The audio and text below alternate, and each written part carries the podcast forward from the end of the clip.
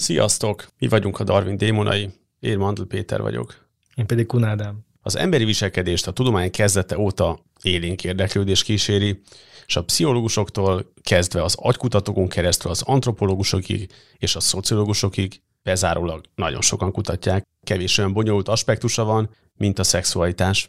Az erről szóló tudományos vélekedés pedig elválaszthatatlan a nemek megoszlásától, amelyet, mint oly sok mindent a történelem során, hát egy ilyen bináris rendszerben képzeltek el, ugye alapvetően férfinő, majd ehhez jött a tizenkilencedik-huszadik században a heteroszexualitás, homoszexualitás kérdésköre, és legújabban a transznemiség, cisznemiség.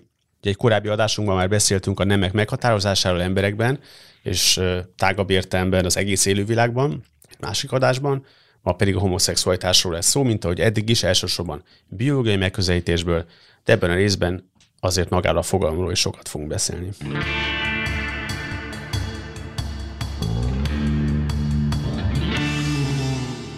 Ez az első kérdés, persze, akkor hogyan definiálhatnánk azt, hogy ez egy homoszexualitás? Biológiai értelemben. Biológiai értelemben. Hát alapvetően kétfelé bontanám a dolgot.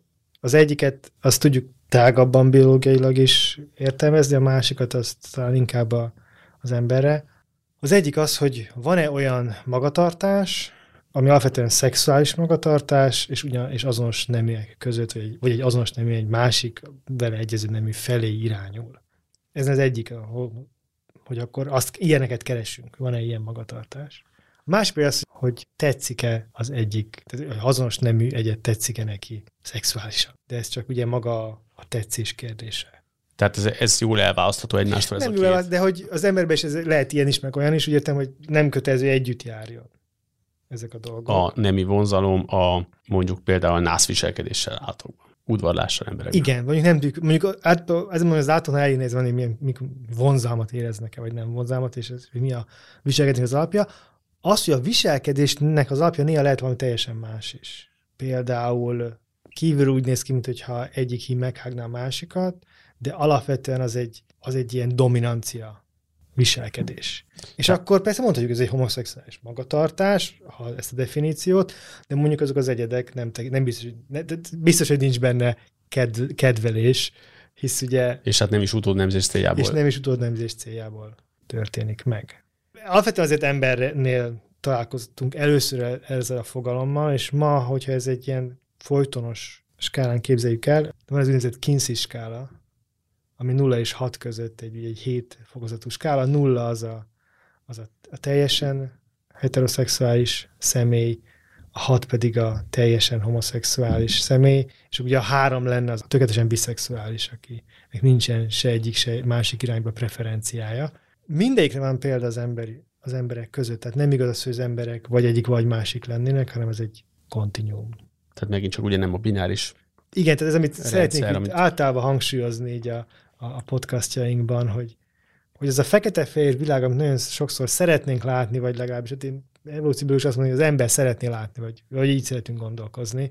Hát ez sajnos nem, nem. A világ viszont nem ilyen. Ha már a világnál tartunk, ugye gyakran használják a homoszexualitásra azt a kifejezést, hogy természetellenes. Egyáltalán mi az, hogy természetellenes? Hát... Értelmezhető ez a fogalom biológiailag. Nem igazán, ugye? Hát...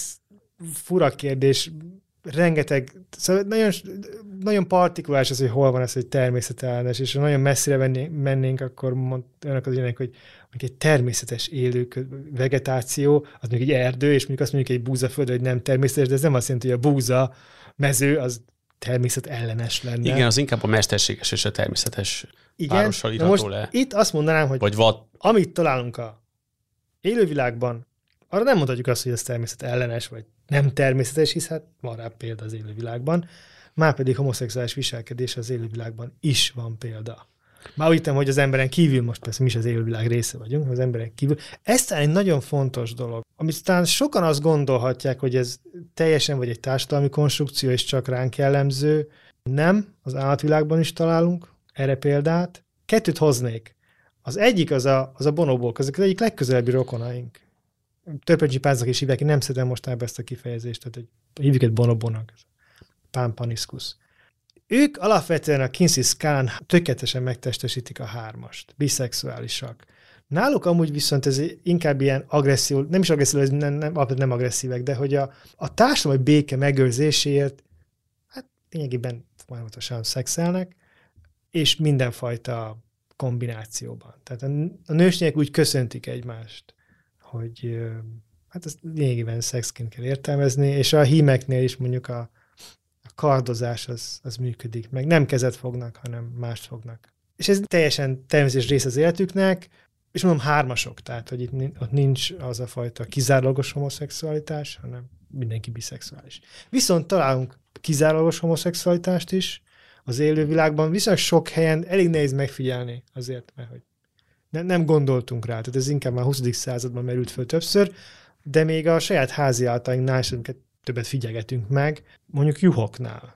Egyik felmérés azt mondta, hogy legalább nyolc százaléka a hímeknek az teljesen homoszexuális, olyan szempontból, hogy nem csak, tehát az, az, hogy néha egy hím, egy kos, egy másik hímet meghág, ami nem is maga az, hogy úgy rá helyezkedik, az néha dominancia viselkedés is lehet egyszerűen, de hogy kísérletben megpróbálták, hogy felajánlották neki, hogy van egy hím, meg egy nőstény, és választhat közöttük, már pedig ösztuszban levő nőstény, tehát nem csak random nőstény. Ösztuszban azt jelenti, hogy, foga, hogy termékeny nőstény, aki peteérése van. Ovuláció. Ovuláció van, igen. Ovulál. És a hímet választotta. Egyetlen a preferencia is így meg, meg tehát hogy a pre, így a preferenciát is lehetett mérni, és utána persze a, a homoszexuális magatartás vagy viselkedés is megtörtént. És visszakérdezek meg, hogy ugye lehetne ezt persze biológiában is tárgyalhatjuk a biológia szempontjából ezt a természetellenest. Van valami, ami a, az emberi működés, a, a fiziológia kapcsán mondhatjuk valamire, hogy természetellenes? Hát ez a természetellenes, ugye ez egy, ez egy azzal megáll, hogy azt mondjuk, hogy emberi fogalom, azzal nem mondtunk semmit, mert ugye minden fogalom emberi. De ugye ez egy, egy teológiai fogalom, ahol igazából a, a nem a természetnek megfelelő, vagy események normális menetének megfelelő dolgot neveznek természetellenesnek. Ezen, tehát tágabb értelemben, ami összhangban van a teremtés, vagy Isten szándékaival. És ilyen értelemben, ami ezzel ellentétes, az természetellenes, de ugye ez az evolúcióra, vagy a biológiára, vagy a orvostudományra nyilván nem vonatkoztatható. Ahogy mondod, ami előfordul a természetben, az nem, nem természetellenes. Már pedig ezek a jelenségek előfordulnak a, termi, a természetben. A orvosi értelemben inkább ugye az élettani meg patológiás felosztást szokták használni, ugye az élettani, ez a fiziológiás, úgymond. A, ez egy egészséges. Igen, és ugye itt is, a, ha mondjuk most nagyon messzire ugorva, azt próbáljuk meghatározni, hogy mondjuk mennyi a vérnek a átlagos hemoglobin tartalma, vagy hány vörös vértesse van egy embernek, akkor arra, arra sem egy konkrét válasz lesz, a, tehát nem egy konkrét érték lesz a válasz, hanem egy határmesdje, ami egyszerűen csak annyit mond el, hogyha egy nagyon nagy számú populációt megvizsgálunk, és megmérjük mindenkiben a hemoglobinnak a koncentrációját, akkor, akkor kapunk egy, egy, egy ilyen sávot, és akkor a, a, minél több emberben mérjük meg, és minél jobban el tudjuk különíteni más jegyek, vagy más tünetek alapján azt, amit, amire azt gondoljuk, hogy még nincs vérszegénysége, úgymond vagy túl sok vörösvértestje, vagy hemoglobinja, akkor egy magas szenzitivitással és specificitással ki tudjuk jelenteni, hogy mondjuk egy tizenkettes vagy tizenhárom g per deciliteres hemoglobin mennyiség az, az normálisnak tekinthető. Ugye az el is, el is fog térni aztán nőben és férfiben, meg, meg életkor szerint, de hogy így tudjuk igazából definiálni, mi az, hogy élettani fiziológiás. Ugyanúgy az orvostudományban ugye hát nem csak erről szól az egyetem, de hát ugye szám, nagyon sok ilyen számot kell megjegyezni, mennyi a vérnyomás, ugye ez is ásó változik öt-tíz évben. Nem, nem csak a korra gondolok meg a nemre, hanem ugye itt szintén ajánlások jelennek meg, ugye amikor ugye korábban a száznegyven per nyolcvanas vérnyomás az, az ugye az normálisnak tekinthető volt, az most már százharmincötre csökkent a szisztól, és majd százharminc, és itt vált ezek változnak. Például a, azt nagyon gyakran találjuk egy rutinvérvétel során, hogy mondjuk vitamin D hiány, tehát D-vitamin hiányosak a, az emberek, és amikor ugye azt látod, hogy mondjuk a betegeit kétharmadának D-vitamin hiánya van, akkor nem csak azt a kérdést kell feltenni, hogy ez azért van-e, mert az ember kevés D-vitamint fogyaszt, illetve a napsugárzás hiánya miatt kevés D-vitamin képződik vérben, mármint arra a D-vitaminra gondolok, amit aztán mérünk, Hanem, hanem esetleg arra, hogy ezek a valamikor megállapított határértékek, ezek Háthoffnak a magyar fordítása, hogy ezek nem, talán nem Nem, nem helyesek már. Na de úgy kicsit, kicsit bőlére eresztve, tehát az élettani és a patológiást így tudjuk igazából megkülönböztetni egymástól. Tehát nyilvánvalóan vannak ugye extrém esetek arra, amikor egyértelműen ki lehet jelenteni, hogy egy, egy, egy, egy, valaki lezón harmadik emeletről és darabokra töri magát, az nyilvánvalóan egy, egy patológiás állapot. Míg az, hogy mit ülünk és beszélgettünk, azt ugye élettaninak lehet nevezni, de ugye ez, ez mindig csak egy, egy konkrét jelenségre, vagy egy konkrét paraméterre vonatkoztatható. Na, és természetes, természetes vonatkozásnak igazából nagyon nehéz ezt orvosilag értelmezni. Állatokban, és bizonyos állatokban indukálható homoszexualitás azáltal, hogy mondjuk valamilyen sérülést szenved az agyuk. És hát ebből, hát nem tudom, hogy következtethetnénk, de hogy felmerül a kérdés, hogy ez egy patológiás állapot akkor? Hát ugye nagyon korán a homoszexualitást azt egyértelműen egy ilyen belső hibának, vagy egy külső kórokozó által megjelenő állapotnak tekintették, amit vagy ugye az, a szülés előtt következett be. Vissza kell mennünk legalább száz, vagy inkább több száz évet a történelemben, tehát hogy hogy vagy valami fajta rossz szellem behatásának gondolták, vagy később, amikor ugye már voltak valami némi fogalmaik ugye az emberi testről, meg a biológiáról, akkor azt gondolták, hogy ezt, ez a valamiféle behatásnak tekinthető, ami ilyen belül, tehát egy ilyen veleszületett hatás lehetett, amire később ráépültek ugye egyéb elméletek, hogy a túlzott anyai nevelés nem megfelelő, vagy ellenséges apai nevelés hatása. Ugye ezek mind úgymond ilyen patológiai elméletek voltak, amelyek a homoszexualitás valamilyen rendellenességnek tekintették, egyrészt orvosi értelemben is, és utána erkölcsi értelemben is. Hát vagy fordítva előbb talán. Vagy pedig erkölcsi, erkölcsileg, és utána ezt megpróbálták valami fajta biológiai patológiás hatással magyarázni. Ugye ennek egy, hát ha úgy tetszik, enyhülése volt, vagy egy ilyen szeidebb magyarázat volt, amit döntően a pszichoanalitikus iskola elmélete volt, hogy ez inkább egyfajta éretlenségnek a jele, tehát hogy a szexuális fejlődésnek egyfajta megtorpanása, és aztán egészen későn jutunk el oda, hogy, hogy a, a homoszexualitást egy, egy természetes módon előforduló jelenségnek kezelik, mint egy normális variációt.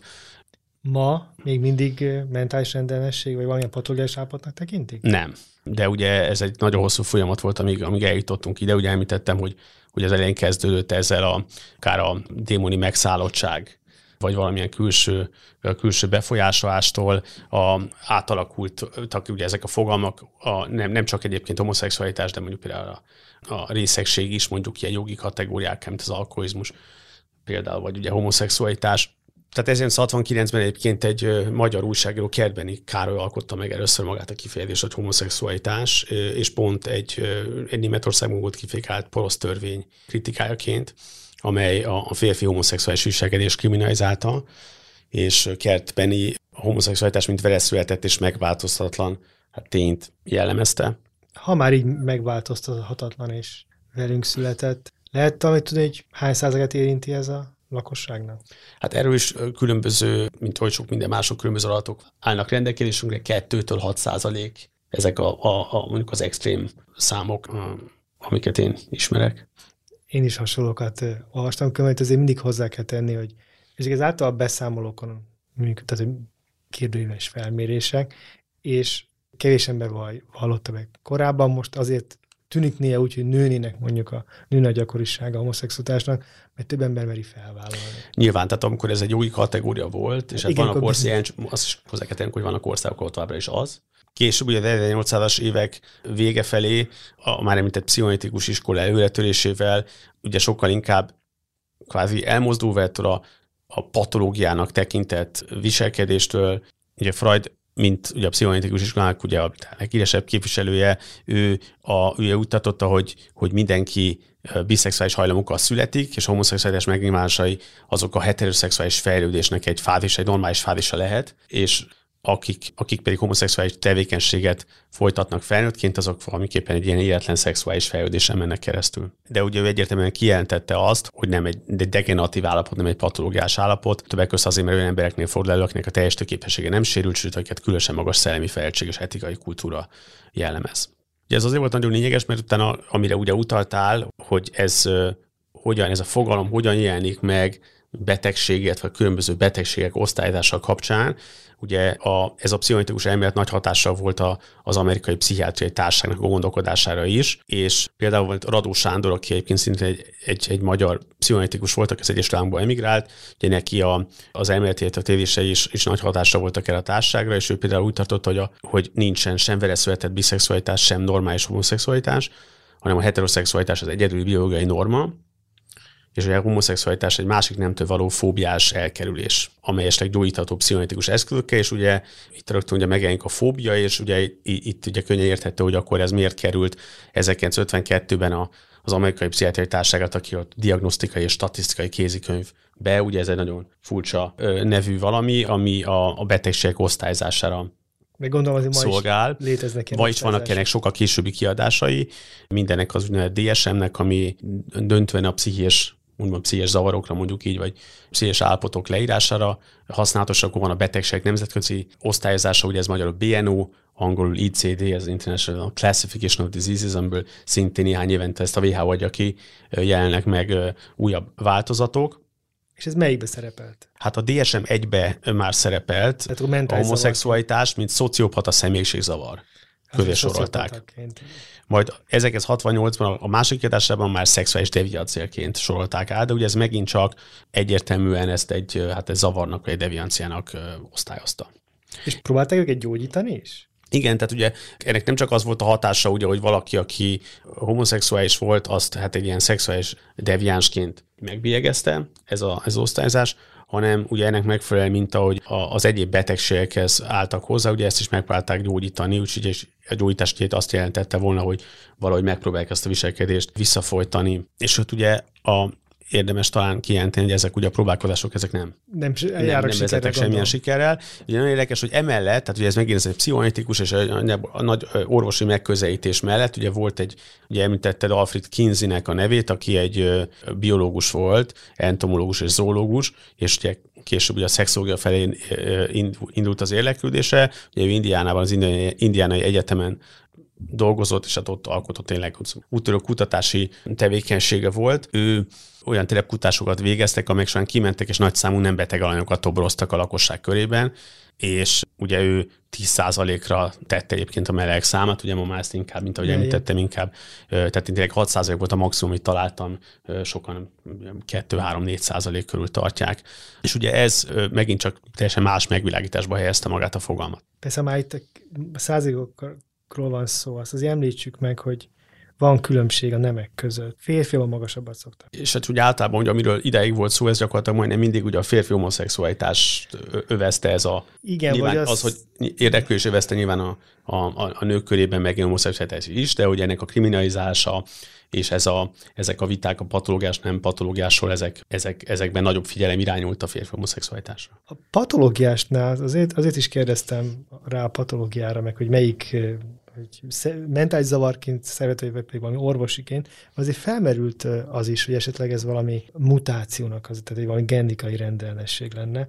Ez azért lehet gyorsan különben elvetni, mert ilyen magas gyakorisággal újonnan keletkező genetikai rendellenesség nem lehet. Azok ennél sokkal-sokkal ritkábbak lennének. Amikor valami eléri ezt a pár százalékot, akkor onnan lehet, hogy valamiért az van a populációban. Azt mi nem is tudjuk, hogy miért, de hogy az nem, nem valami, ami megjelenik, majd rögtön ki is szelektálódik. De ez most nyugtass meg, hogy azért most már jó pár éve kivették.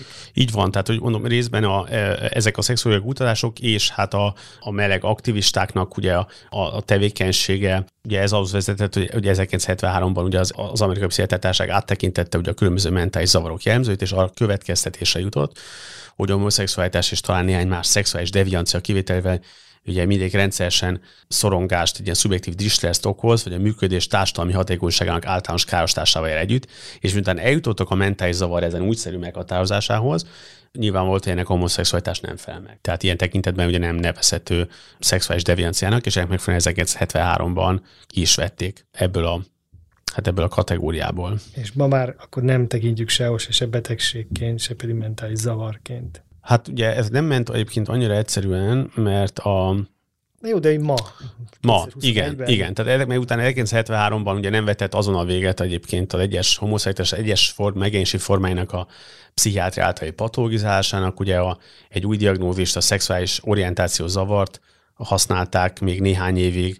Ezt arra vonatkoztatták, hogyha az azonos nemű vonzódással rendelkező egyén ezt nyomasztónak, szorongással, szorongásos töltetűnek találja, és ezen változtatni akar, de ugye ebből következett az, hogy ez megint csak legitimizálta a szexuális konvertáló terápiákat, illetve annak gyakorlatát is. Úgyhogy itt ez még számos változaton ment keresztül, és a, a jelenlegi elmúlt, elmúlt mondjuk tíz-tizenöt évben történő változtatások ugye egyre inkább abba az irányba mutatnak, hogy teljesen ki fog szorulni a mindennemű ilyen jellegű patológiás vagy, vagy betegségszerű meghatározásból. Ha, ha megint csak nem kicsit eltekintünk az amerikaiaktól, akkor ezerkilencszázkilencvenben egyébként a, a dupla vé há ó is törölte a homoszexualitást önmagában a betegségek nemzetközi osztályozásából. Ennek következtében ugye a homoszexualitással kapcsolatos viták is egyébként eltolódnak az orvostudománytól és a pszichiátriától inkább más területekre, ugye elkölcsi, politikai és emberi jogi területekre. Föl szokott merülni alapvetően, hogy mi az, ami okozza a homoszexualitást. Akkor is, hogy ez egy természetes variancia az emberi populációban, akkor genetika tanulható. Tisztázunk valamit, hogy genetikailag öröklődik a homoszexualitás? Vagy vannak erre tudományos bizonyítékok? Minden, tehát valamennyi genetikai komponens az valószínűleg van, de messze nem úgy, ahogy, ahogy elképzelték, hogy van valahol egy homoszexuálitást okozó gén, ami, ami klasszikus mendeli módon, ahogy megszoktuk, az ilyen, ilyen gyönyörűen kimutatható családfákon, meg stb., hogy hol jelenik meg, egy gén, meg lehetne mondani, hogy hol van a melyik kromoszomán. Szóval ilyen nincs. Ilyet nem találtak. Még az sem igaz, hogy találtak persze olyan részeit a kromoszomának, ami így úgy gyakrabban fordul elő olyanokban, akik homoszexuálisok. Jól tudom, most egész képként ugye megint hozzá kell tenni, hogy ezeknek a vizsgálatnak egy jelentős része, különösen a régebbiek, ugye mindig elég es, kis esetszámon történt. A régiek, igen, nagyon kevésen bevallta beleve, meg különben is maga a genotipizás is inkább csak ilyen fenotipikus szinten ment. Manapság tehát, megnézték, lehet. Tehát azonosítottak embereket, akik homoszexuálisak voltak, és akkor az ő genemüket szekvenálták. Hát mi talán azt se tűnt, legalábbis inkább ilyen családfelemzés. Tehát akkor ennek klasszikus, hogy azt mondanánk, hogy vagy mindenkibe, tehát azt mondanánk, hogy van egy homoszexuális személy, akkor annak mondjuk meg vagy, vagy a következő generációban, ha megjelenik, akkor persze domináns lenne, hogyha nem jelenik meg a következő generációban, akkor recesszív, de mondjuk az unokái között már megint nagy számban megjelenik, vagy is ott már megjelenik, nem nagy számban, de egy negyed, akkor, akkor azt lehetne menni, ez egy szép, klasszikus uh, gén lenne, és akkor ez így és így működik, de ilyet nem találtak sehol, tehát nem lehetett ilyet kimutatni. Ma természetesen lehet rengeteg embert megszekvenálni, és megnézni, hogy valamilyen tulajdonsága, mondjuk az, hogy homoszexuális vagy sem, és az ő genetikája az mutat-e valami korrelációt. Jó, a genetikáról, tehát hogy hogyan lehet még azon azt megmutatni egy, pop, egy főleg embereknek, az emberek nem lehet kísérletezni, már átoknál az lenne, hogy kísérleteket csinálunk, hogy akkor így keresztezzük őket, úgy keresztezzük őket, valamit próbálunk csinálni, és megnézzük, hogy akkor milyenek lesznek az utódok. Embereknél, amit lehet, az, az ikervizsgálatok. Az ikervizsgálatokban az a jó, ugye itt összehasonlítunk egypeti ükreket és kétpeti ükreket. Kétpeti ükreke ugye van mind a kettőnek némi tapasztalata, egypetűséggel nincs. Az egypetű és, és a kétpetűek azért az össz, ők az összehasonlítani, mert ők ugyanabban az anyai hatásban részesülnek, hisz ugyanaz a méhet foglalják el, és valószínűleg a nevelésük is olyan szempontból hasonló, hogy nincsenek szétválasztva, és teljesen máshol nevelődnének föl. Ugye ezek a hatások azonosak bennük, ami különbség, az egypetűek az a genetikailag azonosak, a kétpetűek pedig mind két testvér, tehát hogy nagyjából fele arányban hasonló génjeik vannak. Ha Ugye, ha valami teljesen genetikai, akkor ugye azt tapasztalnánk, hogy a, az, egy, az egypetű ikrek, ha az egyik homoszexuális, a másik is az. Márpedig nem. Ilyen negyven-valány százalék. Tehát akkor a, a egypetű ikrek esetén gyakoribb az elfordulás, mint a kétpetű ikrek esetén? Ez hatvannyolc százalék. De, az, de nem száz százalék. Ugye a teljesen genetikai meghatározásnál azt várnánk, hogy száz százalék. Az egyik homoszexuális, a másnak is annak kéne lenni. Kétpetű ikreknél pedig tizenhat százalék a valószínűség, hogy ha az egyik homoszexuális, a másik is az. Ez, ez nagyobb, mint a populációban, tehát valami a genetikával lehet, de ennél magasabbat várnánk, ha valami nagyon erős genetikai hatás lenne, és persze alacsonyabbat, hogyha nincs, ha semmi nincs. Ugye ez önmagában furcsa is lenne, nem evolúciós értelemben, hogyha ha, ha, ha ez így úgymond mendeli módon öröklődne, hiszen hogyha kizálagos homoszexualitásról van szó, akkor ugye ott nem le, jelenik meg utód. Tehát, hogy ez nehezen, nehezen lenne látható, hogy ez hol lenne mondjuk pusztán. Igen, ez egy evolúció szempontjából előnyös. Ez egy állandó probléma volt rögtön, amikor megjelent az egész téma, hogy akkor itt homoszexualitás, mert ez az volt, hogy, hogy ez egy paradoxon. Hogy ha ez egy öröklődő tulajdonság, akkor az evolúciónak ezt ki kellett majd gyomlálnia, hisz hogy ezen személyeknek általában nincs utódjuk. Ez megint, amit mondtuk, ez általában, amikor homoszexualitásról beszélünk, ez sokszor férfi homoszexualitást jelent. Mert hogy nőknél attól még nyugodtan lehet gyereke. Hát valahogy. Ne felejtsük el, azért régen elve ez kvázi normatív volt, hogy meg kell házasodni mindenkinek. Akkor is, hogyha neki nem volt kedve hozzá. Tehát így vagy, meg ha egy nő szeretne magának gyereket, akkor el kell viselni egy párszor, hogy nem más nők nyúlnak hozzá, de akkor lesz gyereke. Az igaz külön, hogy, hogy a homoszexuális férfiaknak sosincs gyereke. Természetesen, mert hogy erre is azért tudunk példát, kevesebb van, mint a heteroszexuális férfiaknak. Na, de evolúciós biológia egy, egy ilyen tulajdonság métered el. Nem ezen az egyetlen ilyen hasonló paradoxon. Ott van például a, az euszociális fajoknál, mint a hangyák vagy a méhek. A, a euszociális? Tehát valódi állati társadalom, ez a kifejezés rájuk. Azért, mert ők társadalomalkotó rovarok, ugye? A, mondjuk egy, egy, egy termesz, egy hangya, egy méhecske. Ilyen értem, az ember is euszociális. Hát azt Faj. még ne, ne vegyük euszociálisnak. Nem? Ne, nagyon messze vezetne az, hogy azról beszélgettünk, hogy az emberek euszociálisak vagy sem. Arról van szó, hogy egy hangyánál vannak steril dolgozók, ők sose fognak szaporodni, teljesen sterilek. És ő úgy is született, ő dolgoznak, és ő úgy is születnek, dolgoznak, születnek, és van a királynő, ő fog szaporodni. Ez van a hímek. És ez egy kérdés, hogy miért Miért vannak olyan egyedek, akik sosem tudnak szaporodni?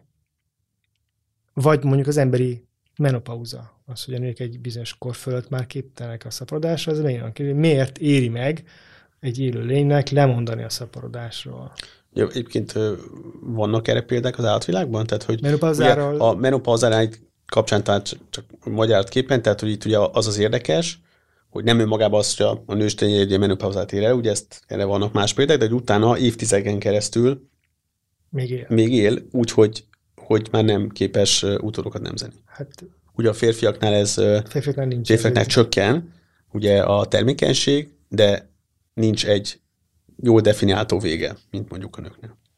Igen, egyes bálnafajoknál hasonlóan tapasztalható ez. Tehát nem egy ilyen esetleg a korral csökkenés, ugye az ha mind a két faj, mind a két nemnél csak így a korral így lassan, de biztosan csökken, akkor azt mondjuk, hogy öregedési folyamat, de az, hogy egy éles levágás, amután még viszont van egy viszonylag hosszabb várható élettartam. élettartam. Mondom, ez nem, mondom, hogy nagyon-nagyon jellemző lenne az, az állatvilágban, meg hogy sok helyen, de például bizonyos bálnafajoknál szintén megjelenik. És akkor ezek mindig ilyen evolúciós kérdések, hogy miért. És általában azt szokott a válasz lenni azért, mert hogy elképzelhető olyan szituáció, hogy ő, mint a társadalomnak a része, vagy a saját családjának a része, hozzá tud járulni a család többi tagjának a felnövekedéséhez, szaporodásához, újabb gyerekek felneveléséhez, újabb unokaöcsik, unokahugiknak a felneveléséhez, és hogyha ezzel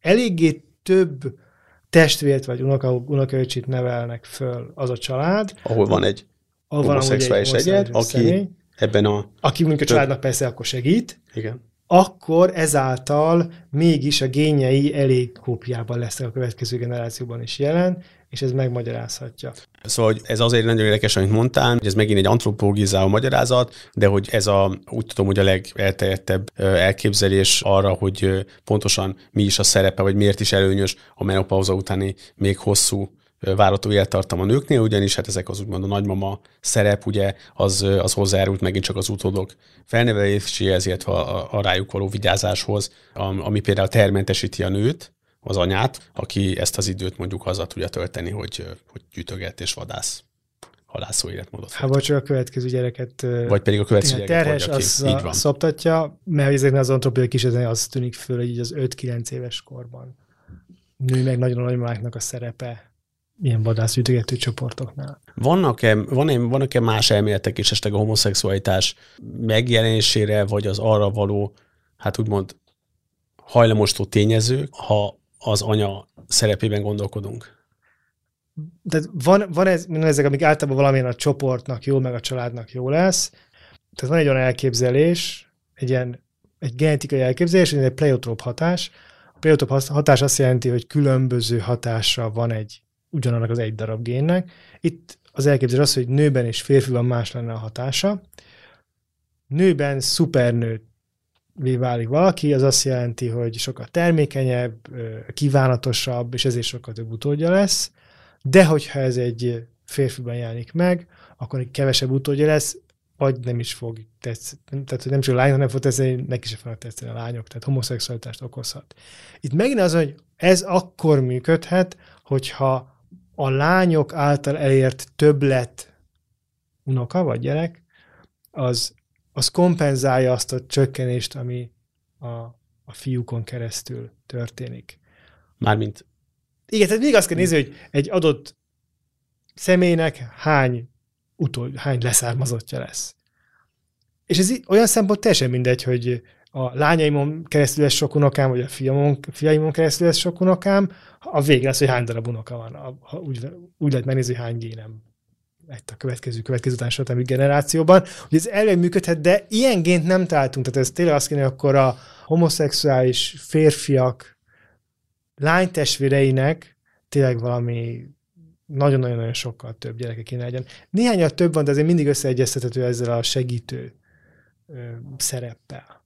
És, ez, és ott nem kell csak lánytesok, ugye az fiútesokban is működik. Mi a helyzet az egyéb esetleg születés előtti biológiai mechanizmusokkal, amelyek befolyásolhatják a homoszexualitás megjelenését? Gondolok itt hormonokra, vagy esetleg más szempontokra? A hormonoknak tudjuk, hogy van hatása. Ugye amikor a maga a nem meghatározásról emberben beszéltünk, azt mondtuk, hogy idővel ugye az, hogy valakinek sokkal magasabb a tesztoszteron szintje, vagy, vagy pedig valamilyen női nemi hormon szintje, az befolyásolja aztán majd a másodlagos nemi jellegeknek a, a kialakulását. Hozzáteszem, az agynak a, a fejlődését is befolyásolja. Tehát a hormon szint az befolyásolja, hogy az agyunk milyen lesz.